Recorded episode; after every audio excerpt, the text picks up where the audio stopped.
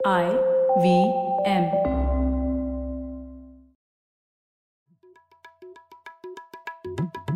भाई हम हिंदुस्तानियों को बतियाना बड़ा पसंद है। बंगाली में अड्डा उड़िया में खोट्टी कन्नड़ा में हरटे और हिंदी में पुलियाबाजी। इस कला के लिए हमारी हर भाषा में एक शब्द है। हम तीनों तो अक्सर मिलकर पुलियाबाजी करते ही रहते हैं। तो हमने सोचा आपको भी इसमें शामिल कर लिया जाए। तो आइए प्रणय सौरभ और ख्याति के साथ करते हैं पुलियाबाजी। हेलो सौरभ कैसे हैं आप? एकदम बढ़िया प्रणय। ख्याति तुम बताओ।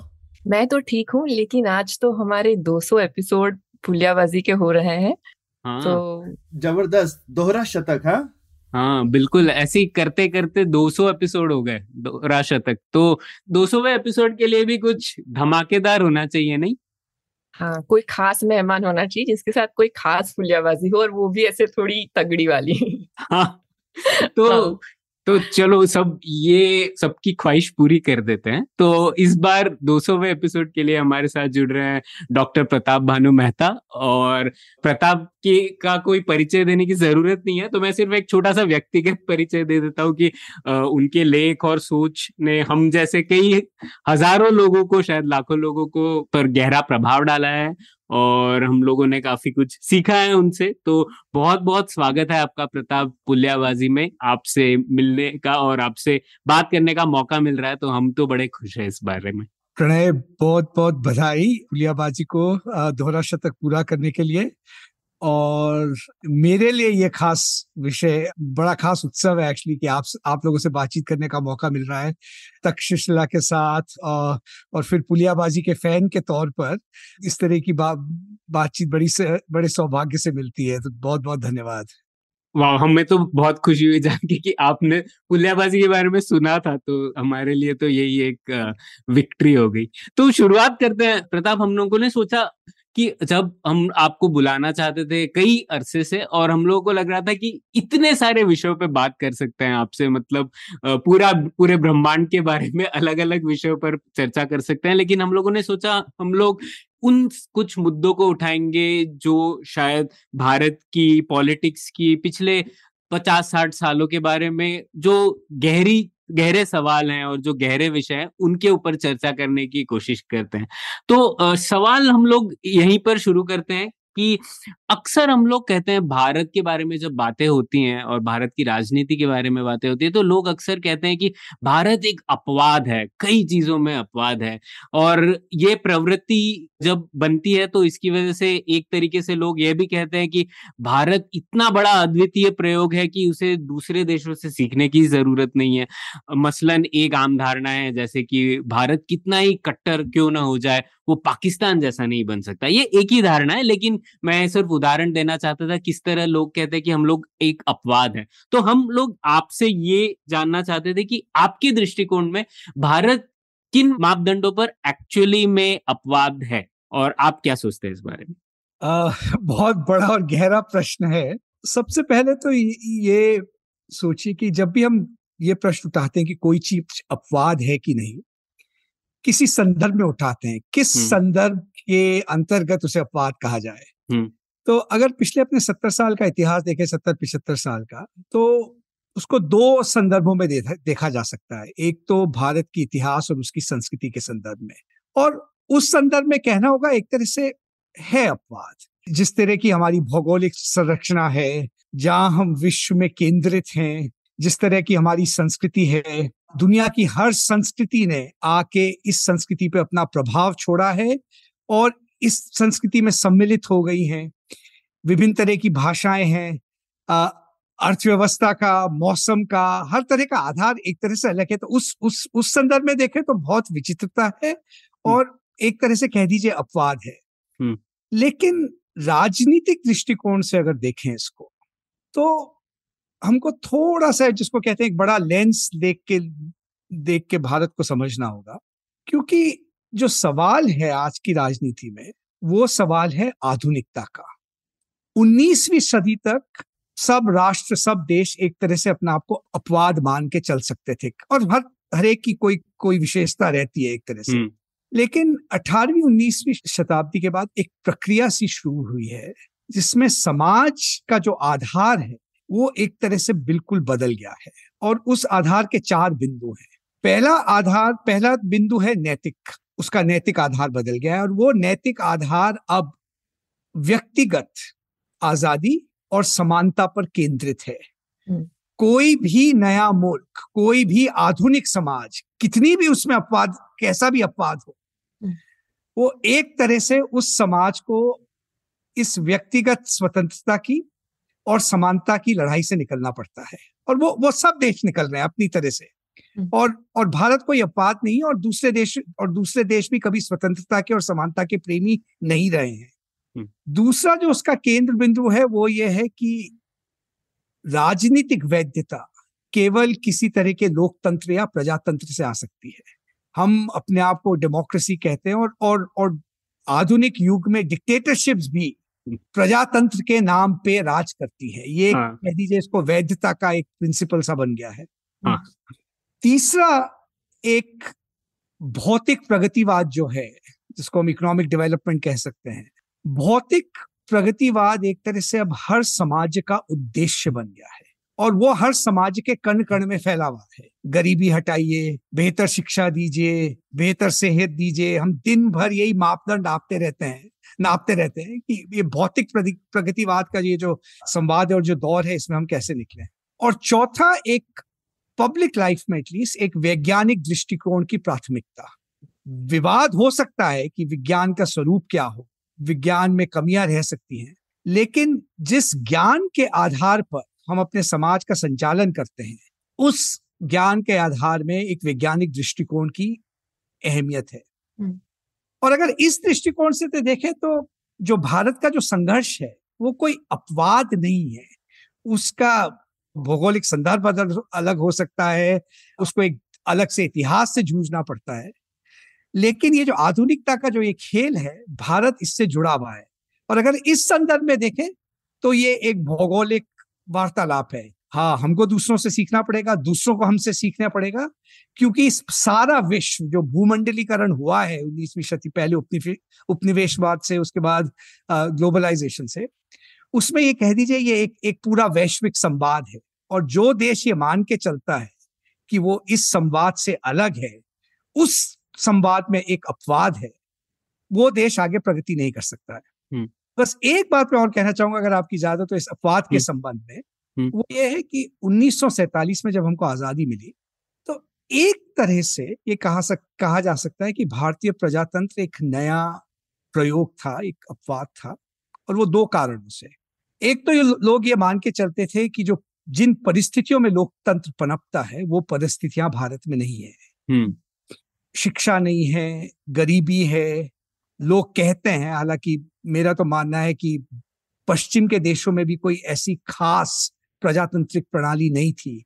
ऐसी कोई खास व्यक्ति के प्रति सहानुभूति या व्यक्तिगत स्वतंत्रता के प्रति कोई आकर्षणता नहीं थी उन्नीसवीं सदी के पहले।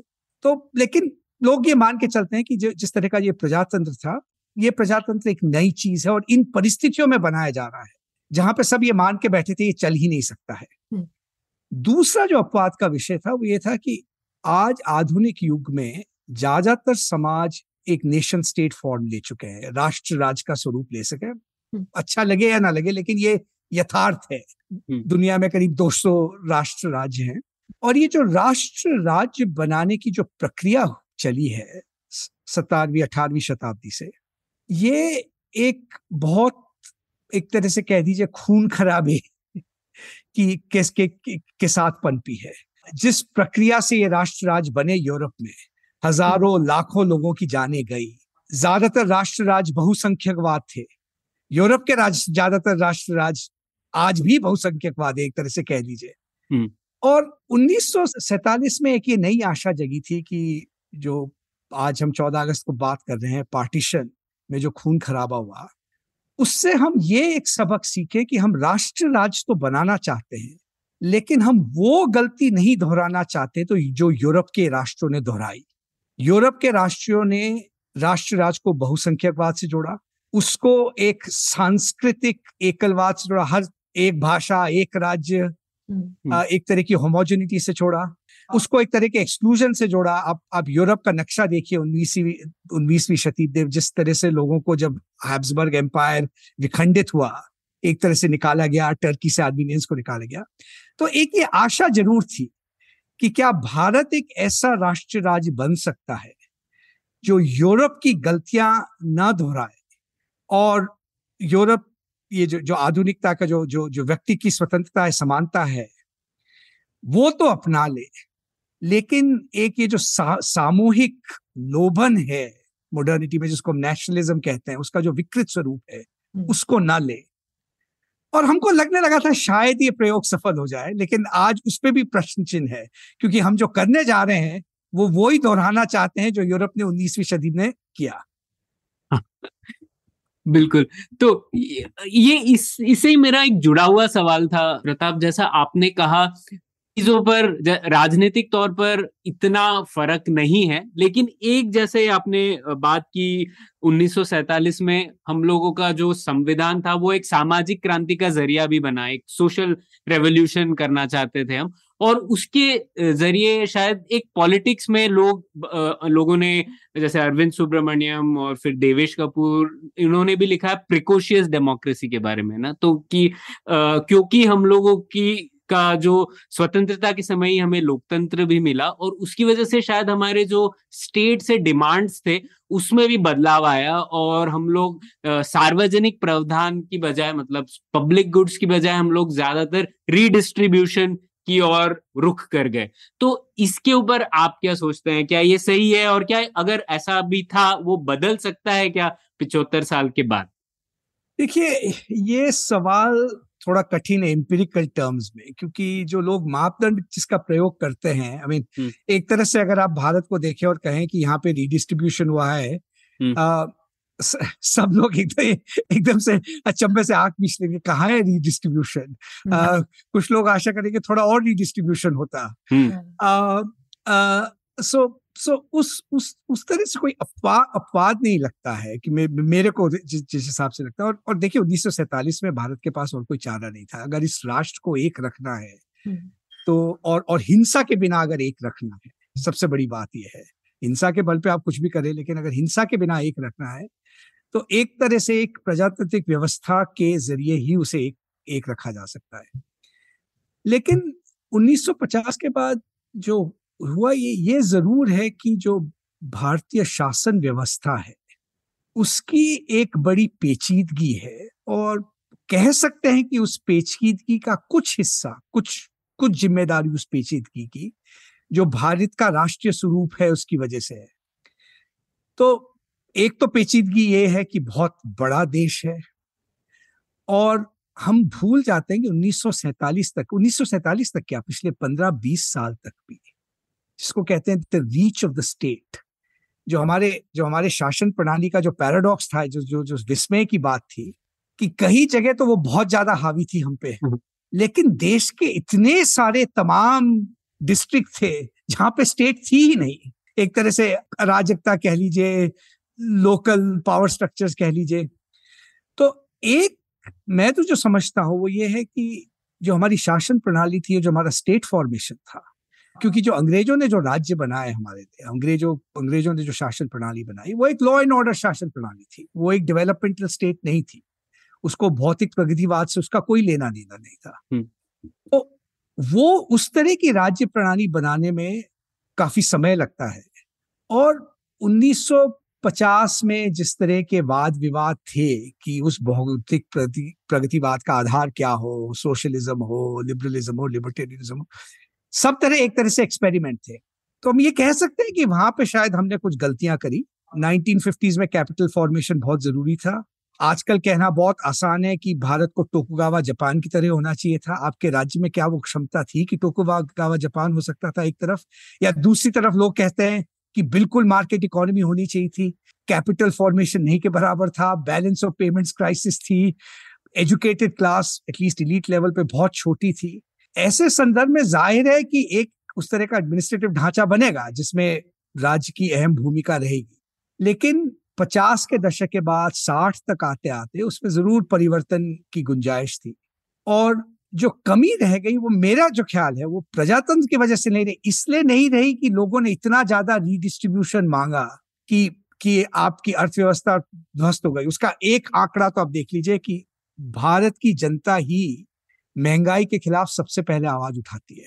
और जो जनता महँगाई के खिलाफ आवाज़ उठाती है वो जनता मैक्रो इकोनॉमिक स्टेबिलिटी में विश्वास रखती है। आप दूसरे विकासशील देशों का एक्सपीरियंसेस देख लीजिए।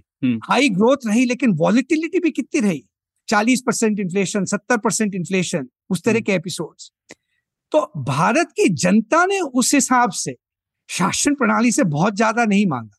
जहाँ कमी वो रह गई कि जो शासन प्रणाली जिन लोगों के हाथ में आई इलीट्स की प्लोडोक्रेसी उन्होंने उस शासन प्रणाली को इस तरह से घुमा फिरा के जो एंट्रेंच इंटरेस्ट थे, उनके पक्ष में काम करना शुरू किया कि जो वेस्टेज हुआ, वो उधर ज़्यादा है आज भी अगर आप देख लें, आप आप तो जानते हैं भारत की बैंकिंग व्यवस्था का हाल, भारत के क्रेडिट चैनलिंग का हाल, वो भारत की इकोनॉमी पे ज़्यादा ड्रैग है रीडिस्ट्रीब्यूशन से।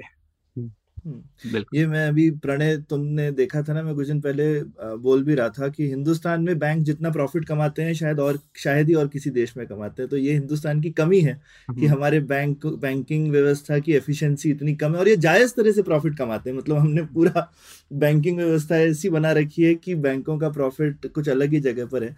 प्रथम इसमें मैं एक एक जुड़ा हुआ सवाल पूछना चाहता था। हम काफ़ी जगह पर एक ये ज़रूर सवाल पूछते रहते हैं कि भाई भारत क्या नहीं हो सका? और हम अक्सर जापान को देखते हैं या यूरोप को देखते हैं। लेकिन कभी कभी ऐसा भी हमको सोचना चाहिए कि हम अफ्रीका और लैटिन अमेरिका को कम देखते हैं कि हम उससे कित मतलब हम हिंदुस्तान का हाल अफ्रीका के कुछ देशों जैसा क्यों नहीं होना चाहिए था? वैसे ही काफ़ी डिविजन्स यहाँ भी थे जो कि बाहर आ सकते थे, लेकिन बहुत ही हम उनसे उनसे बच गए तो हम उनको शायद नज़रअंदाज कर देते हैं, पर सतह के नीचे रहते हैं वो। आजकल दिख रहा है मणिपुर में जैसा हाल है? नहीं आप आपने बहुत अहम सवाल पूछा और, उसका जो मैं अर्थ लगाता हूँ वो यही कि जो प्रक्रिया है राष्ट्रों की बनाने की राज्यों के बनाने की वो इतनी नाजुक और जटिल है। और अक्सर जब हम वाद विवाद करते हैं तो वो एक एक हम हमारे को एक सिंपल सोल्यूशन चाहिए। आकाश नेहरू ये करते काश गांधी ये करते। और वो जो जटिल प्रक्रिया है, उसको समझने की जो सूझबूझ है, और वो भारत के संदर्भ में वो सूझबूझ एक तरह से एक कहना सही होगा कि प्रजातंत्र और लोकतंत्र के दायरे के बाहर वो सूझबूझ आ नहीं सकती है, क्योंकि इतना बड़ा देश है, एक तरह से कि आपका जो कहना ठीक है कि हम अफ्रीका और लैटिन अमेरिका अमेरिका से क्यों नहीं कंपेयर करते हैं, लेकिन हाँ ये ज़रूर कहना होगा, मैं मैं ये जो फ्रस्ट्रेशन है, ये समझता हूँ, एक तरह से जो हम इसका बोझ लेके चल रहे हैं वो फ्रस्ट्रेशन ये है कि आज भी पिछले 20 साल की आर्थिक प्रगति के बाद भी भारत की जो गरीबी रेखा के आंकड़े हैं जिस तरह से भारत मानवता की संभावनाओं को एक तरह से कुंठित करके चलता है उसको लेके ज़ाहिर है लोगों में ये रहता है कि काश कुछ और होता। और, और ये ज़रूर कहना पड़ेगा कि ये जो कंपैरिजन है इसका यह अभिप्राय नहीं निकलना चाहिए कि हम जो जिससा कर रहे हैं जैसा कर रहे हैं उससे बेहतर नहीं कर सकते थे। लेकिन वो एक जजमेंट और पेचीदगी की बात है। और शायद अच्छा दिखाता है महत्वाकांक्षी देश होना तो कोई खराब बात नहीं है। एक समाज में एक महत्वाकांक्षा है कि हम और बेहतर कर सकते हैं। तो ये शायद सर ये हमारी एक ये अच्छी बात ही है इसमें खराब बात तो कुछ नहीं दिखती है। प्रताप मैं आपको पूछना चाहती थी कि जैसे कि नाइन्टीज में लिबरलाइजेशन होने के बाद एक प्रकार का ऑप्टिमिज्म था देश में कि एक प्रकार का कंसेंसस भी था कि आगे हम इसी तरह से बढ़ेंगे कि इकोनॉमिक प्रगति बढ़ेगी और कहीं ना कहीं हमें ये सारे जो मुद्दे हैं, हमारे जो अलग अलग डिविजन है हमारे समाज के, उनको हमें कम करके आगे बढ़ना है। एक प्रकार का एक कंसेंसस था उस नाइन्टीज के दौर में या अर्ली टू थाउज़ेंड में भी ये था। कहीं ना कहीं पिछले दस कुछ सालों में ये सवालों, जहाँ पे मुझे लगता था कि हमारे पास, हमने उन सवालों को समझ के थोड़ा सा एटलीस्ट कुछ तो रिकन्सिलेशन करके आगे निकल गए थे, लेकिन उसमें कुछ सवालों पे वापस काफ़ी चर्चा हो रही है। और ये भी हम काफ़ी सुनते हैं कि क्या हमारा लोकतंत्र खतरे में है। पर क्या आपको नहीं लगता हमारे देश में शायद एक तरीके से जिस तरह से ये मेजोरिटेरियनिज्म बढ़ रहा है पॉपुलिज्म बढ़ रहा है, उस हिसाब से शायद हमारे यहाँ पे गणतंत्र भी खतरे में है। तो उसके बारे में आप कैसे सोचते हैं? देखिए, आपने दो कई बड़े सवाल उठाए हैं, लेकिन मैं दो, उसके दो पहलू निकाल के चर्चा करते हैं। एक तो यह है कि जो 1991 के बाद का जो कंसेंसस था, जो एक सहमति बनी थी हमारे डेवलपमेंट मॉडल पे आ, हमारी कह दीजिए रा, राजनीतिक प्रक्रिया पे उस सहमति का क्या हुआ? तो एक तो इसको भी वैश्विक परिप्रेक्ष्य में देखने की ज़रूरत है क्योंकि अगर आज आप देखें दुनिया भर में चाहे अमेरिका हो चाहे चीन हो चाहे ईरान हो चाहे अफ्रीका हो चाहे इसराइल हो हर एक समाज में जो उनकी वैधता है उसका जो मूलभूत आधार है उस पर बड़े गहरे प्रश्न उठाए जा रहे हैं। आज जिस तरह का हमको कॉन्फिडेंस था पंद्रह साल पहले कि अमरीकी प्रजातंत्र सुरक्षित है या सुरक्षित अगर नहीं भी है तो एक तरह से धीरे धीरे उसकी क्वालिटी में इंप्रूवमेंट ही हो सकता है वो बेहतर ही हो सकता है। आज हमको किसी को वो विश्वास नहीं है। आप चीन को देख लीजिए एक, एक दूसरे राजनीतिक संदर्भ में कि एक चीन की जब प्रगति होगी तो चीन में एक तरह का विश्वास आएगा। आ, ये तो लोग नहीं मानते थे कि उस विश्वास के साथ शायद वो प्रजातंत्र बन जाए। लेकिन हाँ ये ज़रूर था कि उस विश्वास के साथ एक तरह से संभावना जागेगी कि वो विश्व को उस नज़रिए से नहीं देखेगा कि सारा विश्व जैसे हमको खत्म करने पर तुला हुआ है। हाँ। तो दुनिया भर में कोई भी शासन प्रणाली हो कोई भी नैतिक व्यवस्था हो आज जो संकट है हर शासन प्रणाली और हर नैतिक व्यवस्था का है। और हर शासन प्रणाली और हर नैतिक व्यवस्था में इस, संकट का लगभग एक सा ही स्वरूप है। दो पहलू हैं। एक पहलू ये है कि जो हमारा आर्थिक ढांचा था उन्नीस सौ इक्यानवे उन्नीस सौ नवासी कह लीजिए अगर वैश्विक संदर्भ में लेना है से 2009 तक उसने हमको बहुत कुछ दिया भूमंडलीकरण दिया प्रोडक्टिविटी ग्रोथ दी लेकिन उसने उससे जो असमानताएँ निकल के आई हैं आर्थिक असमानताएँ और उससे जो नए चैलेंजेस निकल के आए हैं जैसे क्लाइमेट चेंज ये जो ढांचा है ये इन चुनौतियों को इन चुनौतियों का सामना करने में कुछ तर, कुछ हद तक असक्षम रहा है तो ये ये भी एक वैश्विक डिबेट है एक तरह से हम्म। सब सब देश हम्म। राष्ट्र से जूझ रहे हैं दूसरी जो चीज़ हुई है इसके साथ कि जब ये सिद्धांतिक सवाल उठने लगते हैं किसी भी व्यवस्था पे कि क्या ये व्यवस्था सक्षम है? हमारे सामने जो चुनौतियाँ हैं। असमानता, अमेरिका में देख लीजिए न केवल असमानता की है but lower middle class stagnant wages opioid crisis housing ये जब लोगों को लगने लगता है कि चाइना में economic growth slowing economic growth कि हम शायद हमारी जो व्यवस्था है, इसके इसके अंतर्गत इन चुनौतियों का सामना नहीं कर पा रहे हैं तो फिर हम एक नया वैधता का प्रिंसिपल ढूंढते हैं। और वो हर जगह हमको एक ही मिलता है राष्ट्रवाद। हम्म। कि वो जो राजनीति एक ऐसा रुख देती है आशा की बजाय वो ये कहती है नहीं नहीं अब हमको घर की दीवारें बंद करनी पड़ेंगी। क्योंकि ये जो हमारी चुनौतियाँ हैं ये हमारी असक्षमता की वजह से नहीं है। क्योंकि कोई राजनीतिक दल ये नहीं कहना चाहता ये चुनौती हमारी असक्षमता की वजह से है। हमने गलतियाँ करी उनकी वजह से है।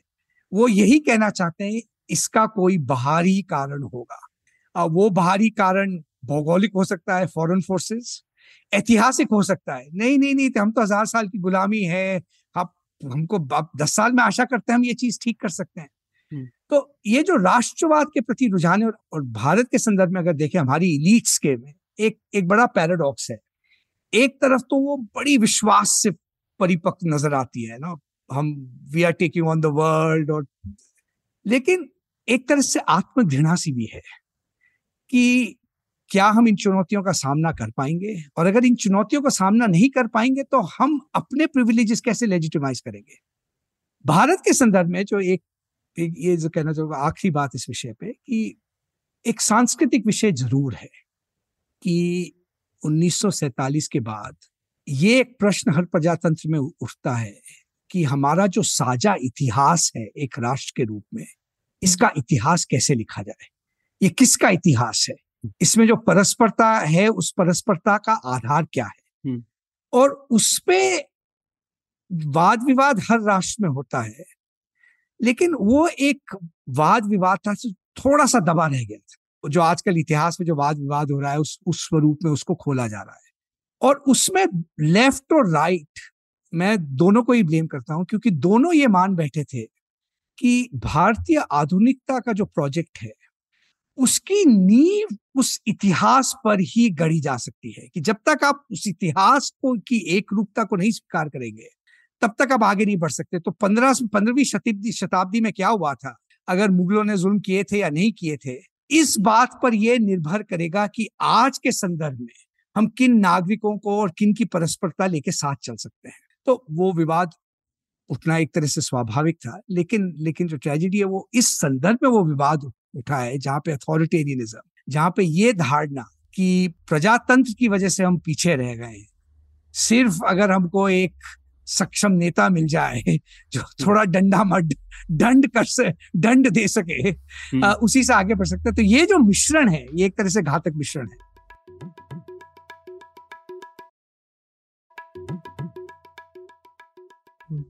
तो प्रताप, इसमें आपने एक आपने एक बहुत अच्छी चीज़ बोली कि बहुत ही एक वैश्विक चीज़ है ये। हम अपने, हम जैसे प्रणय ने शुरू किया था, हम सोचते हैं कि हम ही अकेले अनोखे हैं। तो ऐसा तो नहीं है। यही चीज़ अमेरिका में भी है, ब्राज़ील में, रशिया में, टर्की में, चाइना में, और उनके, हर देश में ये अलग तरह से आई है, लेकिन एक ही समय पर ये प्रॉब्लम सब जगह आ रही है, जहाँ पे उनमें कुछ तो यहाँ के असली लोग कौन हैं? हमारा देश दुनिया में कितना प्रभावशाली है? कौन विश्व गुरु बनने वाला है? ये कॉमन चीज़ सब जगह चल रही है। तो ये ये कैसे चक्कर है? क्या ऐसी शक्ति है जो ये सब लोगों को एक तरफ़ लेके जा रही है? क्योंकि कुछ तो है इतने सारे देश, इतने सारे अलग अलग लोग एक साथ एक दिशा में अपने आप से तो नहीं जा रहे। कोई पीछे इसके शक्ति होगी जिसने ये उनको पीछे से उंगली करी है सबको? तो ये क्या उंगली है पीछे नहीं उंगली तो नहीं है लेकिन एक साझा प्रक्रिया है हम्म। एक तरह से ये कह सकते हैं जो जो शुरुआत में हमने बात करी थी आधुनिकता की और भूमंडलीकरण की कि अगर 19वीं शताब्दी से हम्म। देखें तो एक तरह से पूरे विश्व का इतिहास एक स्वरूप में ही आगे बढ़ता है पहले उपनिवेशवाद की वजह से क्योंकि उपनिवेशवाद का इंपीरियलिज्म का सारा प्रभाव भूमंडल पे पड़ा लेकिन उन्नीस सौ नवासी के बाद जो मॉडल आया वो यही था greater trade openness capital mobility और उस उस अगर संदर्भ में देखें तो दुनिया की जो सारी अर्थव्यवस्था है एक तरह से एक, बड़े नाजुक तरीके से एक, एक तरह से जुड़ी जुड़ी हुई है। और जब एक में संकट आता है तो किसी ना किसी स्वरूप में वो संकट का प्रभाव दूसरे पे भी पड़ता है। तो एक तो और, और ये कोई कोइंसिडेंस नहीं है कि 2009 में जो फाइनेंशियल क्राइसिस आई उसके बाद से ही ये एक, एक सारी टेंडेंसीज एक एक एक एक एक साथ उभरने लगी एक तरह से। बिल्कुल। तो एक एक तो वो वैश्वीकरण का दूसरा स्वरूप है कि ये जो फंडामेंटल डिफरेंसेस हैं कि कैपिटल मोबिलिटी तो थी लेबर मोबिलिटी नहीं है।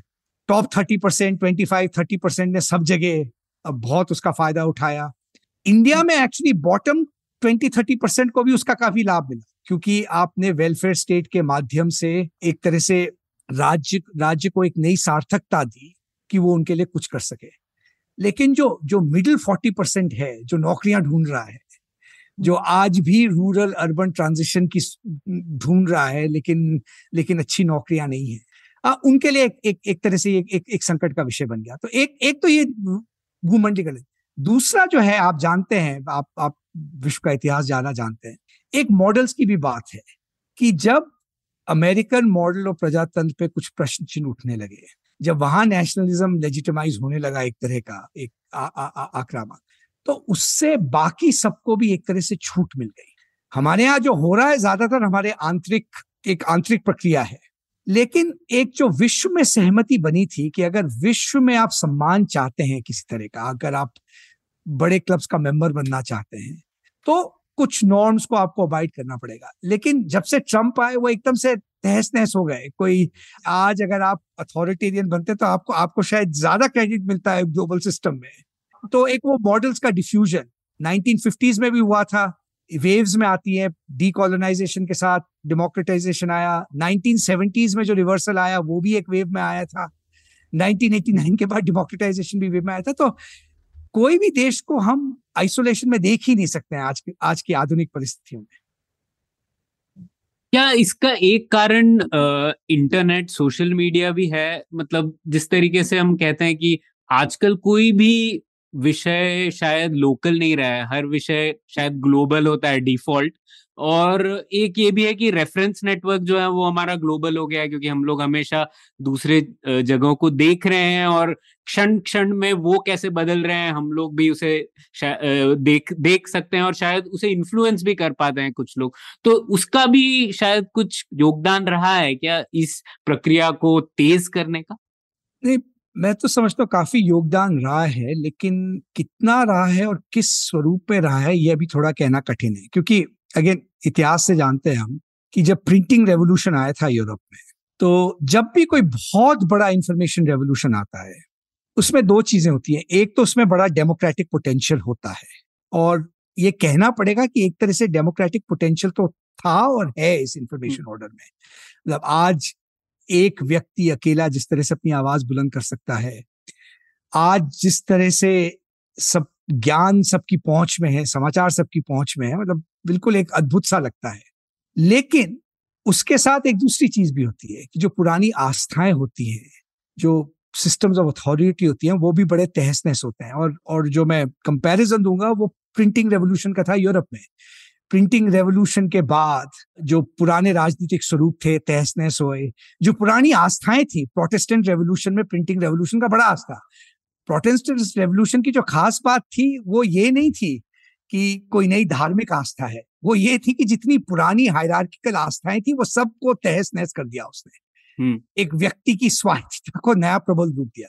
लेकिन जब उस व्यक्ति की स्वायत्तता को नया प्रबल रूप देते हैं तो एक तरह से अराजकता भी आती है।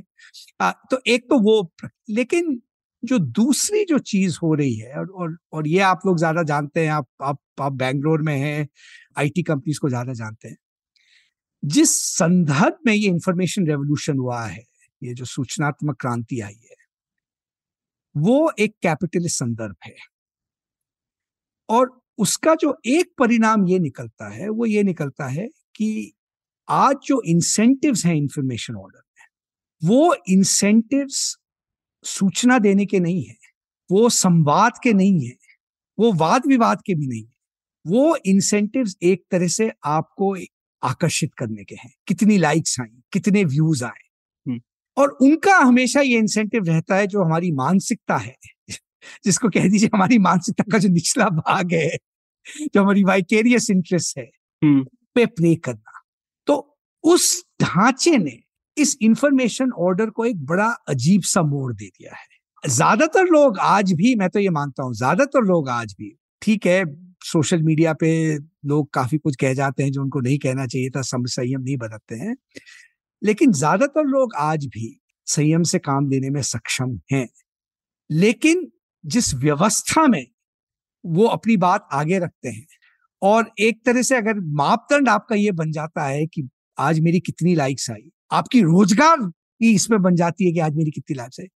तो वो एक तरह से डिस्टोर्शन है और जो क्राइसिस है हमारा जो जो ये भौतिक सवाल उठाए जा रहे हैं सब जगह वो ये उठाए जा रहे हैं कि देखिए प्रजातंत्र में लोकतंत्र में मैंने आपके दूसरे सवाल का जवाब नहीं दिया था ख्याति में उस पर आऊँगा वापस गणतंत्र पे लेकिन प्रजातंत्र हो या गणतंत्र हो दोनों में एक सिद्धांत कॉमन है। आ, उसको कह दीजिए एक तरह से संस्थात्मक पृथकवाद। वो एक अमेरिकन पोलिटिकल थियोरिस्ट है माइकल वॉल्जर जिनका एक आर्टिकल था liberalism in the art of separation संस्थात्मक पृथकवाद का यह आधार है कि हर संस्था का अपना एक वजूद होता है और अपनी एक नैतिकता होती है। अगर आप सुप्रीम कोर्ट में हैं, आप कोर्ट ऑफ़, आप आप ऑफिसर ऑफ़ द लॉ हैं, उस संस्था की वजह से आपका एक वजूद और आप, आपके लिए एक नैतिकता उभरती है। अगर आप यूनिवर्सिटी प्रोफेसर हैं, आपको अप्लाई करता है। अगर आप थिंक टैंक चला रहे हैं अगर आप पूंजीपति हैं, आपकी एक नैतिकता है, प्रॉफिट में कोई बुराई नहीं है, उसी आधार पर चलता है। आप राजनीति में हैं तो आपकी नैतिकता है प्रजातंत्र और परस्परता। लेकिन आज क्या हुआ है, ये जो पृथकवाद है जो पूंजीवाद जिस स्वरूप में फैला है, ये जो पृथकवाद है, एक तरह से बिल्कुल कोलैप्स कर गया है। जो सोशल कॉन्ट्रैक्ट हमारा ये था, वो ये था, आप पैसा बना सकते हैं। लेकिन तब तक पैसा बना सकते हैं, जब तक आपके पैसा होने से राजनीतिक प्रक्रिया पे। कोई डिस्टोर्शन या आर्च ना है। आपके पैसा होने से कोर्ट ऑफ़ लॉ पे कोई आँच ना है। लेकिन और और ये जो इंफॉर्मेशन ऑर्डर का जो कोलैप्स हुआ है कि आज शिक्षा में भी हो सकता है न्याय प्रणाली में भी लोग उठ के देखते हो भाई कितने लोगों ने आज हमको लाइक किया? तो उस पृथकवाद को कोलैप्स करने का एक ये एक एक दूसरा ज़रिया और वो बड़ा संकट है हमारे साथ। तो प्रताप, हम अभी थोड़ा सा हाल ही के विषय पे आ जाते हैं अब। आजकल अब ये यूसीसी का मुद्दा एक वापस उठा है थोड़ा सा उस पर काफ़ी चर्चा हो रही है और आपने भी इस विषय पे लिखा है।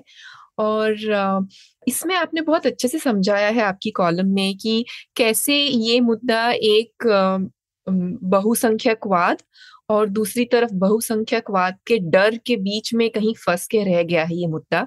तो आज अगर कोई सच में एक प्रोग्रेसिव उदार, मतवादी इंसान हो, उसके लिए एक सवाल खड़ा हो गया है कि इसे मैं सपोर्ट करूँ कि नहीं करूँ? क्योंकि क्योंकि फंडामेंटली ये एक प्रोजेक्ट जो लिबरल प्रोजेक्ट था कि ये कहना कि भाई हमारी जीवन की बातें किसी प्रकार के इक्वालिटी के प्रिंसिपल के बेसिस पे होनी चाहिए खास करके जैसे कि औरतों की इक्वालिटी समाज में वगैरह के एंगल से। पर अगर आज इस बारे में बात की जाए तो हमें एक और एक डर भी रहता है कि इसका उपयोग होगा एक तरीके से बहुसंख्यकवाद को बढ़ावा देने में या उसे सपोर्ट करने में जिसका एक स्वरूप हो सकता है कि एक फॉर्म एक समाज का आ, कोई लॉ किसी और समाज के ऊपर थोपा जाए वाला एक डर रहता है। तो इन दोनों सवालों के बीच में ये कहीं खो गया है तो इस पे हम क्या किसी तरीके से आम सहमति बना पाए? ऐसा कुछ इसके बारे में हम कैसे सोच सकते हैं? ये बहुत कठिन सवाल है और आज की जो परिस्थिति है इतनी बिगड़ चुकी है। मैं गुड़गांव में हूँ और ये बयान नहीं कर सकते कि जिस तरह का कॉम्युनलाइजेशन हुआ है यहाँ पे कॉमन सेंस और, और और बड़ा गहरा है एक तरह से। मैंने तो कभी नहीं देखा। उन्नीस तीस के इतिहास पढ़ा है राम जन्मभूमि के बारे में सुना है उस वक्त मूवमेंट हम लोग भी थोड़े यंग थे देखा है। लेकिन आज एक तरह से जिसको कहते हैं ना जो विसरल हेट का माहौल है उस उस उस समय भी लोग राजनीतिक और पार्टीशन रेफ्यूज को भी देखा है लेकिन एक राजनीतिक परिप्रेक्ष्य में लिया जाता था उसको। लेकिन आज जो एक ये माहौल बन गया है कि कुछ लोगों को सिर्फ़ इसलिए निशाना बनाया जाए उनके अस्तित्व की वजह से। ये नया भयानक स्वरूप ले लिया है और और जिस तरह से ये जहर फैला हुआ इस जहर को कम करना मुश्किल होगा तो ऐसे संदर्भ में, खास करके, ऐसे संदर्भ में, ये जो हमारी चर्चाएँ हैं नैतिकता की चर्चाएँ, लगता है कभी कभी या तो निरर्थक है, या जैसा आपने कहा कि कभी कभी ये चर्चा ही एक तरह से इसका उपयोग किया जा सकता है राजनीति में, जो जो बड़ा संकट है, उसको एक तरह से छुपाने के लिए।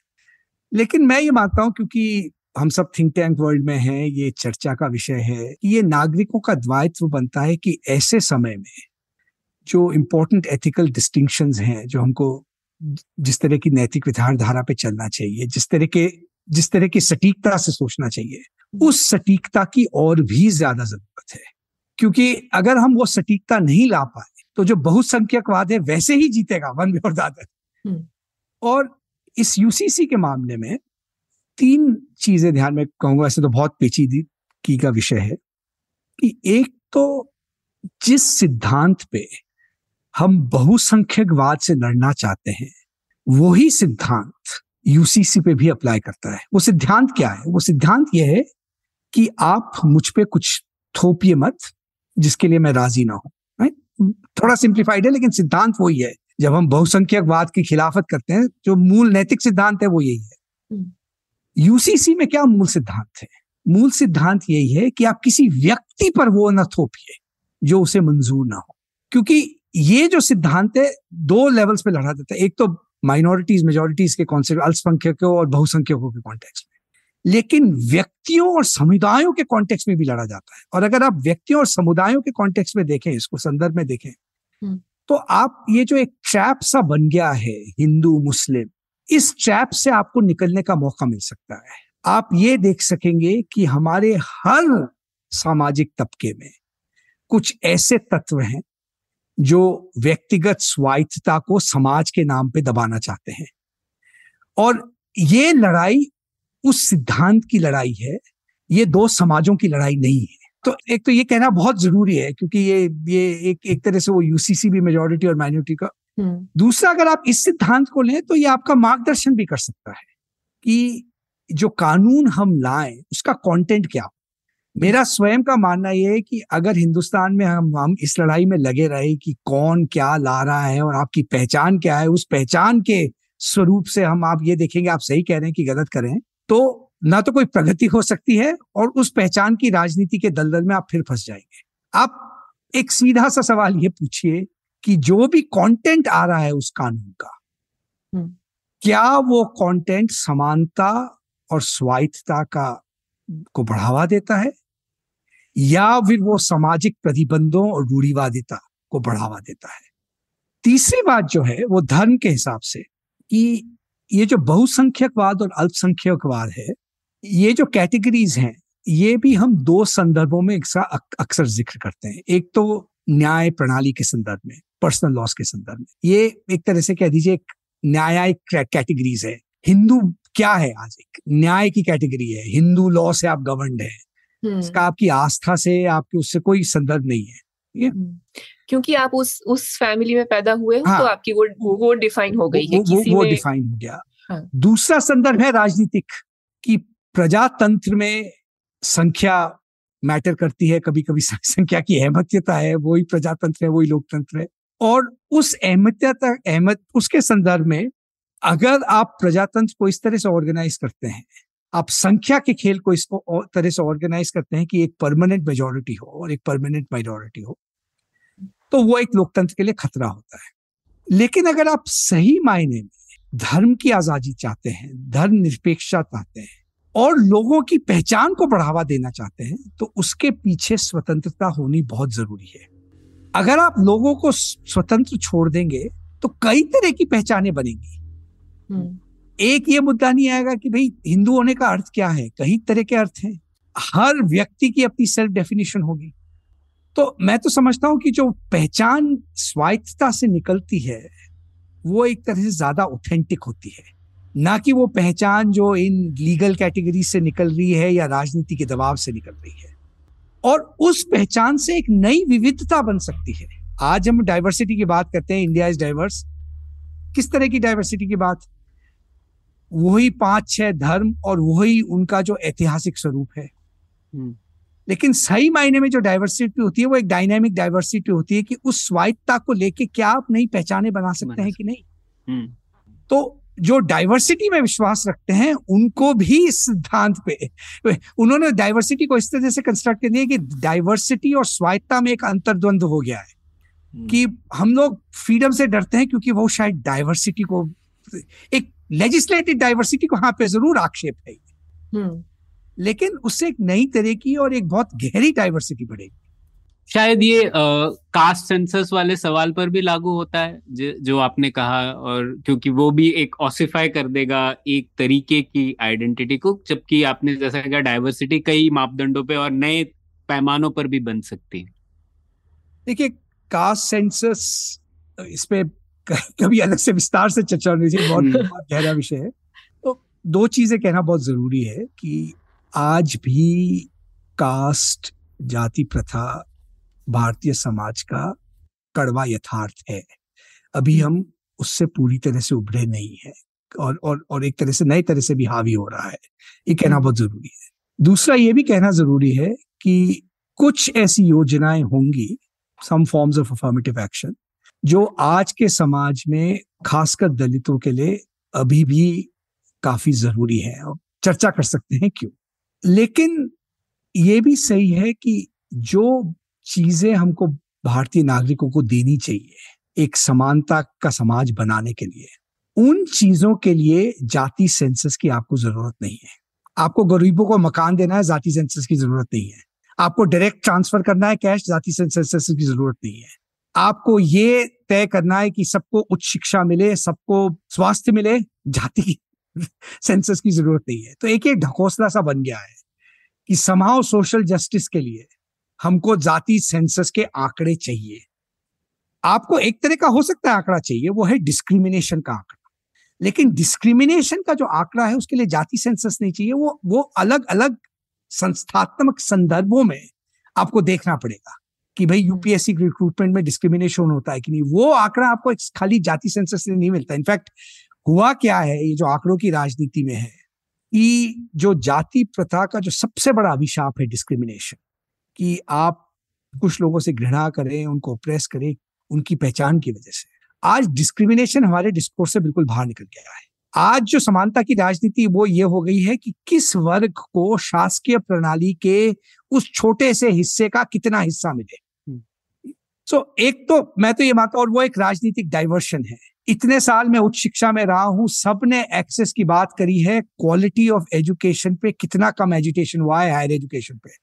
सब चीफ मिनिस्टर्स एक्सेस की बात करते हैं। कौन सा चीफ मिनिस्टर ये कहता है, मैं अपने राज्य में विश्व की पाँच सबसे बढ़िया यूनिवर्सिटीज बनाने को तैयार हूँ। दूसरी जो बात पढ़े आपने कही, बड़ी गहरी बात है, वो वो जो पहचान की राजनीति जिस तरह से कहते हैं कि जाति प्रथा सबसे बड़ा अभिशाप किस स्वरूप में है? एक तो इस स्वरूप में है कि उसमें कुछ वर्गों का शोषण किया जाता है इस तरह का शोषण किया जाता है कि हम बयान नहीं कर सकते। उसका उस उस उस सेंस में हम एक अपवाद हैं एक्चुअली दुनिया में हम्म, जो जिस तरह का हम्म। जाति प्रथा का शोषण है और जिस तरह से जाति हमारी मानसिकता पे हावी है हम्म। लेकिन जाति एक अनिवार्य पहचान भी है और वही उस शोषण का कारण भी है कि आप की जो जाति पहचान है आप उससे ऊपर उठ नहीं सकते आप कुछ भी करें आप दलित ही रहेंगे आप ब्राह्मण ही रहेंगे आप बढ़िया रहेंगे कोई भी समाज अगर व्यक्ति को एक अनिवार्य पहचान वो अपनी मर्ज़ी से पहचान बना कुछ भी आप अपने आप को कुछ भी कहिए हम्म। आप उस इतिहास से भी जुड़िए जो आपके शोषण का इतिहास है बहुत ज़रूरी है जुड़ना कभी कभी उस इतिहास से हम्म। लेकिन एक अनिवार्य पहचान कि आपकी ये जाति है और जब हमने उस अनिवार्य पहचान का नाम ले लिया तो आप जो भी कहें हम उसको उस अनिवार्य पहचान के दायरे से ही देखेंगे भाई ये तो दलित वॉइस है ये तो ब्राह्मण वॉइस है तो वो जो अनिवार्य पहचान है, वो एक सोच का, जिसको कहते हैं रीजन का, तर्क वितर्क का, संकल्प विकल्प का, उसको बिल्कुल खत्म कर देती है। और अब हम क्या कर रहे हैं कि जो मनुस्मृति की एक अनिवार्य पहचान थी, उससे हट के एक नई राजनीतिक और न्यायिक अनिवार्य पहचान सबको देना चाहते हैं। तो उस शोषण के इतिहास से जूझना बहुत ज़रूरी है। उस शोषण के इतिहास को पहचानना बहुत ज़रूरी है और उसके लिए आइडेंटिफाई करना। कि किसने डिस्क्रिमिनेशन सफ़र किया है दलितों का इतिहास क्या है बहुत ज़रूरी है। लेकिन जो जाति जो सेंसस करेगा कि सबको उस अनिवार्य पहचान से एक एक, एक तरह से वापस जोड़े। हम्म। अच्छा उसमें एक सोशल साइंस का भी एस्पेक्ट है कि हमारे यहाँ जातियाँ तो हैं लेकिन कौन सी जाति किस वर्ण व्यवस्था के अंदर आएगी? वो शेड्यूल्ड कास्ट है शेड्यूल्ड ट्राइब है वो एक राजनीतिक डिसीज़न है। वो आपको कास्ट सेंसस नहीं बताता है। ओबीसी कौन है? इसका जवाब कास्ट सेंसस नहीं दे सकता है। हम्म। तो ये जो एक ढकोसला है कि कास्ट सेंसस से हमको डिस्क्रिप्शन मिल रहा है। इनफैक्ट उस सेंसस से नई आइडेंटिटीज बनाई जाएँगी। हम्म। आ, तो ठीक है कर लीजिए वो, वो, वो, वो राजनीतिक दबाव है लेकिन एक तरह से मैं तो मानता हूँ डिस्ट्रैक्शन और, और जो सही सामाजिक न्याय अगर हम चाहते हैं उसके जो जो अंबेडकर ने कहे थे ज़्यादातर पहलू हैं उस सामाजिक न्याय के। शिक्षा राजनीतिक पावर अर्थव्यवस्था में उत्थान market society mobility social mobility वो सब पहला करने के लिए हमको इस सेंसस की ज़रूरत नहीं है। हम्म, बहुत खूब।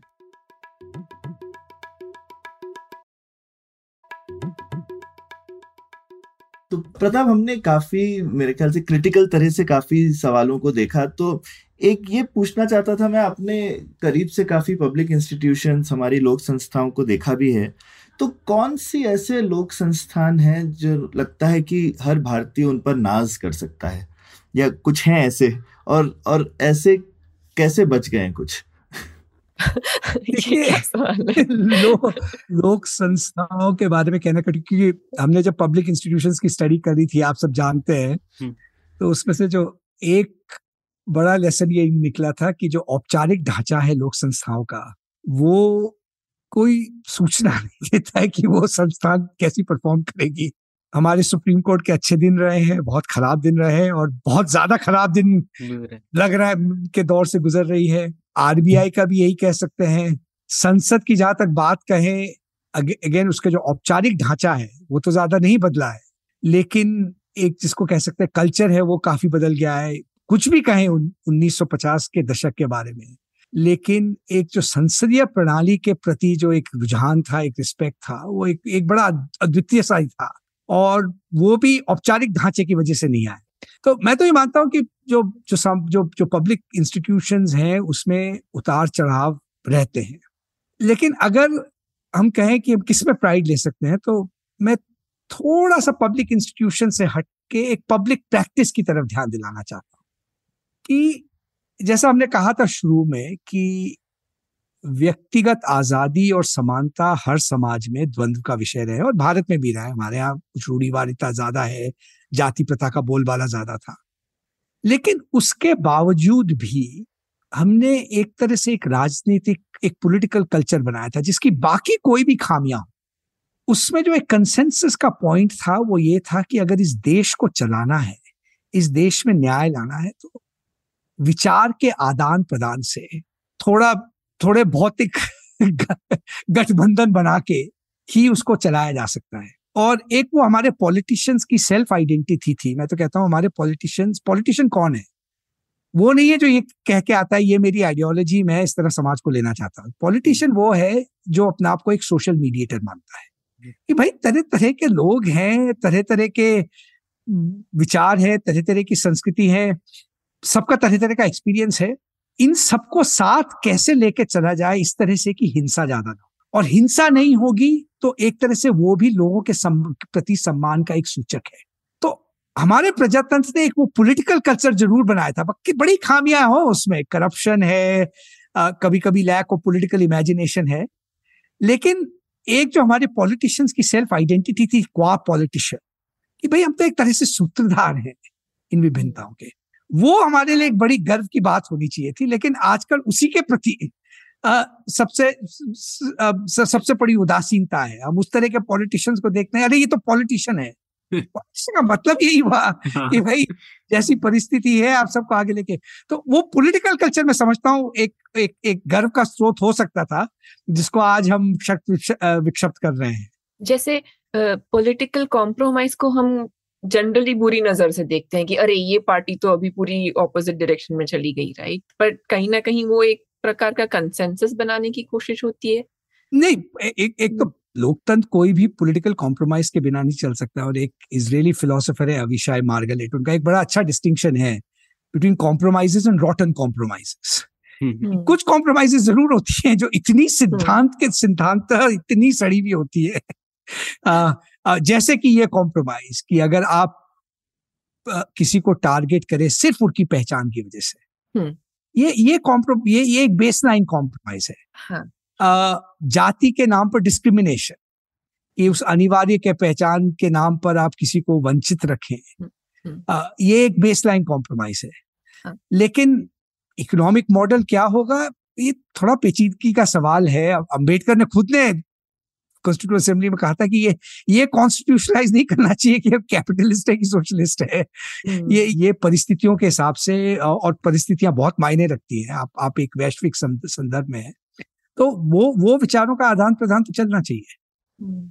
और कॉन्स्टिट्यूशन तो सदियों तक मतलब काफ़ी लंबे समय तक चल रहा होता है ना कि जब वो बन रहा होता है तो हर चीज़ उसमें कि इकोनॉमिक उसकी पॉलिसी क्या होगी वो तो नहीं डाल सकते थे उस नहीं वो नहीं डाल सकते और कॉन्स्टिट्यूशन डालना भी नहीं जो उसके दो लेवल होते हैं हाँ. हमने उसको नाम दिया है बेसिक स्ट्रक्चर का 1970 के बाद बेसिक स्ट्रक्चर थोड़ा मिस, मिसलीडिंग है वो बेसिक सिद्धांत क्या है संविधान का हम्म। वो सिद्धांत जो है आर्टिकल 14 आर्टिकल 21 समानता इंडिविजुअल अब कभी कभी हमने कॉम्प्रोमाइज की सबको साथ ले ही लेके चल पाए लेकिन एक वो डायरेक्शन तो क्लियर है।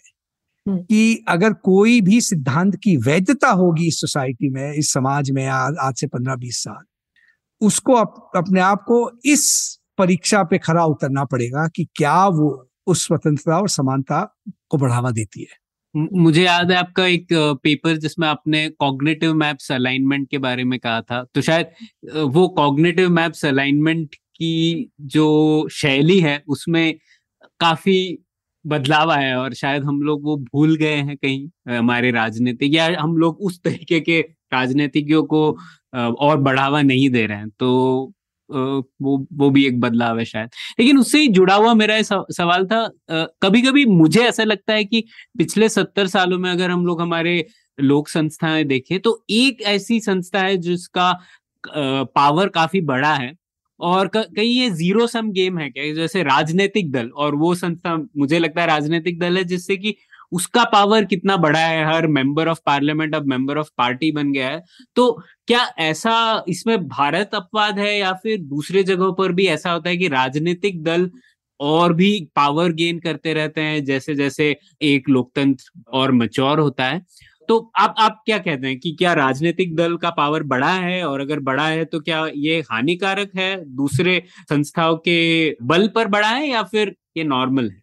नहीं देखिए जब कहते हैं राजनीतिक दलों का जो पावर बड़ा है तो इसके कंपैरिजन में एक तो ये कह सकते हैं कि इंडिविजुअल पॉलिटिशियन और लेजिस्लेशन के कंपैरिजन में हम्म। और उसमें कोई दो राय नहीं है कि बड़ा है और दो कारणों से बड़ा है। एक तो जो आपने संशोधन किए एंटी डिफेक्शन लॉ की वजह से बिल्कुल पार्टी हावी हो गई है मतलब और और कोई इंडिविजुअल लेजिस्लेशन और इंडिविजुअल लेजिस्लेटर की वॉइस का कोई महत्व नहीं रह गया है। दूसरा दूसरा मैं एक उदाहरण देना चाहता हूँ दूसरी वजह जो है मेरे मेरे को जो लगता है जिस वजह से बड़ा है वो ये है कि जो पॉलिटिकल फाइनेंसिंग है उसका ढांचा बदल गया है। कि हम्म। आज आप सेंट्रलाइज करप्शन के थ्रू पार्टीज़ को चलाना ज़्यादा ज़रूरी हो गया है बड़े बड़े कॉन्ट्रैक्ट्स पहले जब आपको पार्टी चलानी पड़ती थी तो आपको एक वो पूरा पिरामिडिकल स्ट्रक्चर बनाना पड़ता था नीचे से ऊपर तक का। ना डेवलपमेंट के पॉइंट ऑफ़ व्यू से वो बहुत ज़्यादा हानिकारक था। लेकिन उसमें आपको हज़ारों लोगों का कॉपरेशन लेना पड़ता था उस सिस्टम को चलाने के लिए। आज ये है, आप तीन चार बड़े पूंजीवादियों से इतना कैपिटल बटोर सकते हैं और उसको फिर डाउनवर्ड डिस्ट्रीब्यूट कर सकते हैं। उसके लिए आपको पार्टी में सीक्रेसी भी चाहिए। तो एक पॉलिटिकल फाइनेंसिंग जो स्ट्रक्चर है उसका भी इतना ज़्यादा मेरे हिसाब से सेंट्रलाइजेशन हुआ है। तीसरा जो एक नया पहलू जिसके बारे में मैं पिछले कुछ महीनों में थोड़ा ज़्यादा सोचने लगा हूँ थोड़ा इसमें ज़्यादा रिसर्च चाहिए वो ये है कि हमारे समाज में राजनीति के केंद्र बिंदु राजनीतिक दलों के अलावा क्या थे? सामाजिक संस्थाएँ थी। हम्म। जाति भी थी एक तरह से राजनीतिक केंद्र बिंदु और उस वो केंद्र बिंदु एक तरह से एक चेक एंड बैलेंस का काम करते थे किसी भी सेंट्रलाइजेशन टेंडेंसी पे। आज क्या हो रहा है और इसमें एक अच्छी बात भी है और एक तरह से एक खतरा भी है, अगर जैसे जाति के संदर्भ में देखें, कि पिछले 20-30 साल साउथ में पहले हो गया था तो जो जाति की राजनीति थी या भाषा की राजनीति भी थी एक तरह से, उसमें एक जोड़ने की क्षमता थी। काशीराम का जो मूवमेंट था वो क्या था? कि अलग अलग दलित समाज हैं, इनको एकत्र करके एक तरह से एक नया काउंटर वेट बनाया जाए पावर का। जो राजनीतिक भी हो और सामाजिक भी हो, दोनों। अब क्या हो रहा है जो परिवर्तन आए हमारे समाज में, एक तरह से व्यक्तिगतता थोड़ी ज़्यादा बड़ी है हमारे समाज में। और मैं इसको एक अच्छी बात मानता हूँ, वो इसलिए बड़ी है क्योंकि आप जाति के में देखें आज जाति की राजनीति में एक तरह से बिखराव है। बिखराव इसलिए है क्योंकि उन जातियों के अंतर्गत भी बहुत सारी असमानताएँ आ गई हैं। आज अगर आप मिडिल क्लास आई ऑफिसर हैं क्या आपका इंटरेस्ट वही है जो दलित लेबर का है? इसलिए भी बिखराव आ गया है क्योंकि उनके पास पॉलिटिकल चॉइसेस हैं। वो भी स्ट्रेटेजिकली देखना चाहते हैं और, और जो वोटिंग पैटर्न्स आप देख रहे हैं दलित राजनीति में ओबीसी राजनीति में उनमें एक तरह से आजकल ये कहना मुश्किल हो गया है कि people are voting their caste और इसका फ़ायदा बीजेपी ने भरपूर उठाया है। क्योंकि इस संदर्भ में आपको जो मोबिलाइजेशन करना पड़ता है वो आप सामाजिक इंटरमीडियरीज के थ्रू उतना नहीं कर सकते हैं। आपको हर व्यक्ति को एक तरह से, हर छोटी जाति को एक कोई नई कहानी बनानी पड़ती है। तो वो उस तरह की राजनीति में जो जो पुराना हमारा सामाजिक विकेंद्रीकरण था, वो अब काम नहीं करेगा। वो वो आपको हर इंडिविजुअल लेकिन उस हर व्यक्ति को रीच कर जब करना हो तो आपको नया तरह का संगठन चाहिए, आपको नए तरह का इंफॉर्मेशन ऑर्डर चाहिए, जिसका कंट्रोल आपको चाहिए। तो उस उस उस तरह से एक बड़ी गहरी प्रक्रिया है, मेरे ख्याल की ये ये ये ये जो आप पॉलिटिकल सेंट्रलाइजेशन पॉलिटिकल पार्टीज़ में देख रहे हैं, क्योंकि वो ही एक केंद्र बिंदु बन गया है जिसके ज़रिए अब ये सब चर्चाएँ होती है। तो प्रताप, एक, मे भी आखिरी सवाल, हम काफ़ी समय के अंत पे पहुँचे हुए हैं। तो आपको क्या लगता है कि जैसे अभी हमने सामाजिक संस्थाओं के बारे में तो बात की तो अभी किस तरह से सामाजिक पूंजी हम लोगों को इकट्ठी करनी चाहिए? हम सोशल कैपिटल की काफ़ी बात करते हैं। शायद हम हिंदुस्तान में कम करते हैं पुलियाबाजी में हम काफ़ी बात करते हैं। जनरल डिस्कोर्स में हिंदुस्तान में इस बारे में काफ़ी कम बात होती है। तो किस तरह से एक हमारा जो इतना डाइवर्स समाज है इसमें किस तरह से ये सोशल कैपिटल इकट्ठी की जाए? हमारे फ्यूचर के लिए। तो ये इस बारे में आप किस तरह से सोचते हैं?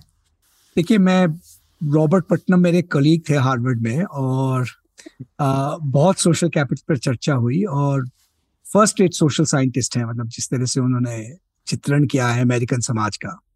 लेकिन मुझे इस कॉन्सेप्ट के बारे में एक, एक हमेशा एक एक एक आशंका सी रही है जिस तरह से हम इसका प्रयोग करते हैं।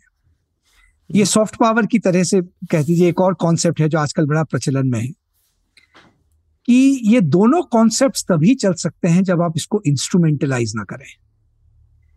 हम्म। क्योंकि ये एक स्वाभाविक प्रवृत्ति से निकलते हैं।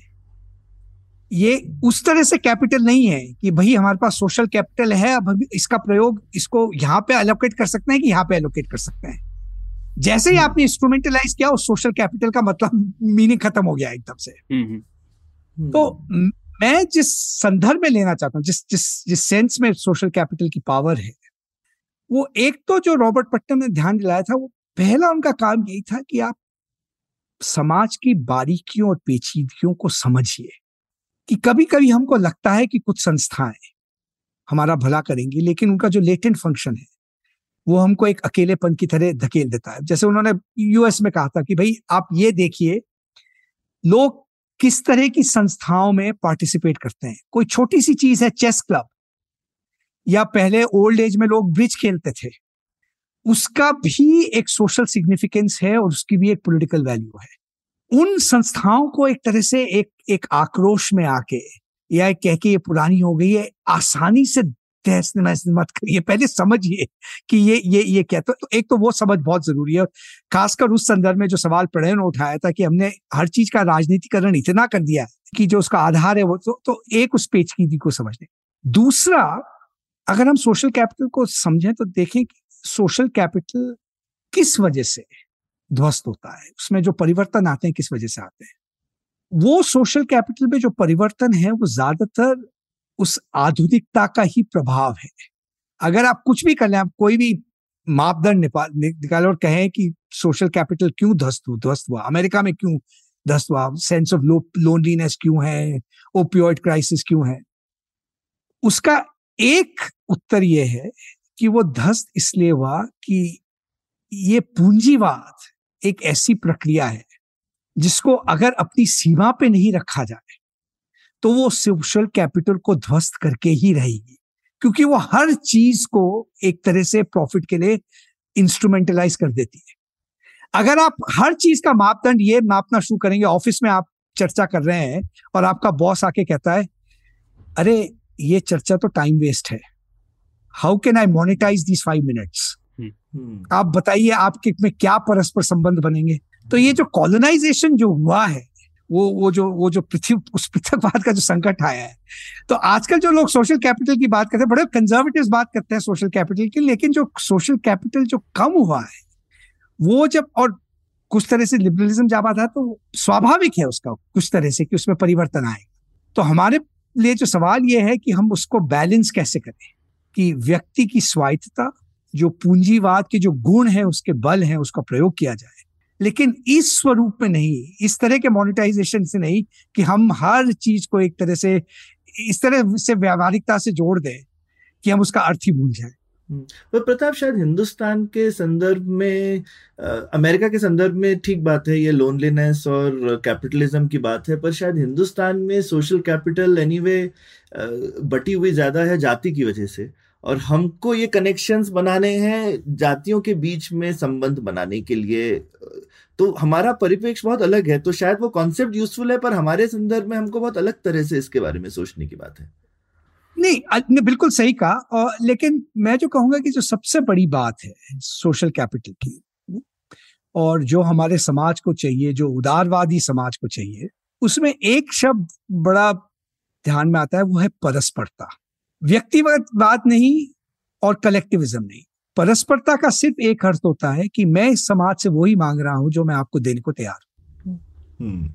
और जाति की वजह से हमारे यहाँ परस्परता कम है लेकिन दूसरे देशों में वो परस्परता जो कैपिटलिज्म का जो डेंजर है वो ये है कि उस परस्परता को कम कर सकती है कभी कभी तो जब हम कहें सोशल कैपिटल बनाना है उसका नैतिक आधार पहले हमको तय करना पड़ेगा। ये जो संगठन है हम बनाने जा रहे हैं जिस तरह की शिक्षा हम देने जा रहे हैं सोशल कैपिटल के प्रति हम किस तरह के संबंध बनाना चाहते हैं आपस में? आपने कहा वो परंपरागत संबंध नहीं चल सकते हैं जाति की वजह से। लेकिन उसको जो रिप्लेस करेगा वो वो एक उसको एक इस परस्परता का स्वरूप लेना पड़ेगा। और हम्म। वो जब तक नैतिक आधार स्पष्ट नहीं होगा तब तक हम किस तरह का सोशल कैपिटल बनाने जा रहे हैं ये ये सोचना थोड़ा मुश्किल होगा। हम्म तो ये उतना सिंपल नहीं है जैसा हम अक्सर सोचते हैं कि क्योंकि कैपिटलिज्म कुछ हमारे पेशेवर रिश्ते बना देगा जाति को तोड़ने के लिए पर वो काफ़ी नहीं होंगे और उसके भी अपने प्रॉब्लम्स निकल सकते हैं निकल सकते हैं वो, वो हाँ। पेशेवर रिश्तों का आधार बनाया जा सकता है उन्नीसवीं हम्म। शताब्दी में जब जब यूरोप में क्राइसिस ऑफ़ एनोमी हुई थी तो एक एक यही आशा थी कि आधुनिकता में जो व्यावहारिक नैतिकता की जड़ है वो ये जो नए तरह के पेशेवर है रूल ऑफ़ लॉ ये भी तो एक तरह से एक प्रोफेशनल मोरालिटी है। एकेडमिक्स हम्म। ये भी एक प्रोफेशनल मोरालिटी है। तो लेकिन इसका एक नैतिक आधार स्पष्ट करना पड़े। इसका विधान क्या है इसकी वैधता क्या है उसके आधार पर चर्चा हो सकती है। बिल्कुल और जैसा आपने बोला इसको मापने चले तो वहीं उसमें गड़बड़ हो जाती है जैसे मतलब पानी की सतह ज़रूरी है लेकिन उसमें जो पानी भरा होता है उससे सतह बनती है। सिर्फ़ सतह बनाने चले तो फिर सतह नहीं बन सकती। तो ये ये तो बहुत ही आपने चिंता वाले चीज़ पर हमको छोड़ा है तो इसमें हमको बहुत सोचना पड़ेगा। इससे पहले भी ये मुझे लगता है पूरा एपिसोड हम ही कितनी बार सुनेंगे शायद समझने के लिए और सोचने के लिए कि इसमें कितनी आ, कितना सारा चिंतन है। तो बहुत मज़ा आया प्रताप, आज आपने हमें इतना समय दिया और इतना कुछ सीखने को मिला और मेरे ख्याल से अभी सीखने को बहुत कुछ बाकी है, जब इस पर हम थोड़ा और चिंतन करेंगे। क्या बोलते प्रणय? ख्याति। हाँ बिल्कुल। आई थिंक ये पुलियाबाजी हम बाद में भी काफ़ी बार सुनने वाले हैं और आई थिंक उसको समझने में भी हमें भी कुछ टाइम लगेगा। और शायद इसके बाद हम फॉलो क्वेश्चन भेजेंगे प्रताप को। नहीं नहीं, बहुत बहुत धन्यवाद। और आप सबसे हमेशा सीखते रहते हैं हम तो और ज़रूर और वार्तालाप और संवाद होंगे। बहुत बहुत शुक्रिया प्रताप। ये एपिसोड यहीं पर खत्म करते हैं और हमारे श्रोताओं को भी आमंत्रित करते हैं पुलियाबाजी से जुड़ने के लिए। अगर आपके पास और कुछ सवाल हो या फिर और कुछ टिप्पणियाँ हो तो ज़रूर भेजिए। शुक्रिया। थैंक यू शुक्रिया। उम्मीद है आपको भी मज़ा आया। यह पॉडकास्ट संभव हो पाया है तक्षशिला इंस्टीट्यूशन के सपोर्ट के कारण। तक्षशिला पब्लिक पॉलिसी में शिक्षा और अनुसंधान के लिए स्थापित एक स्वतंत्र संस्था है। आप दुनिया के किसी भी कोने में हो, आपकी उम्र कुछ भी हो, अगर आप पब्लिक पॉलिसी विदेश नीति या टेक्नोलॉजी गवर्नेंस में रुचि रखते हैं तो तक्षशिला की website Takshashila dot org dot in पर उनके कोर्सेज को ज़रूर चेक कीजिए। और अगर आप पुलियाबाजी में शामिल होना चाहते हैं तो हमसे कनेक्ट कीजिए Puliyabaazi at gmail dot com पर या फिर एट पुलियाबाजी ट्विटर पर। शुक्रिया।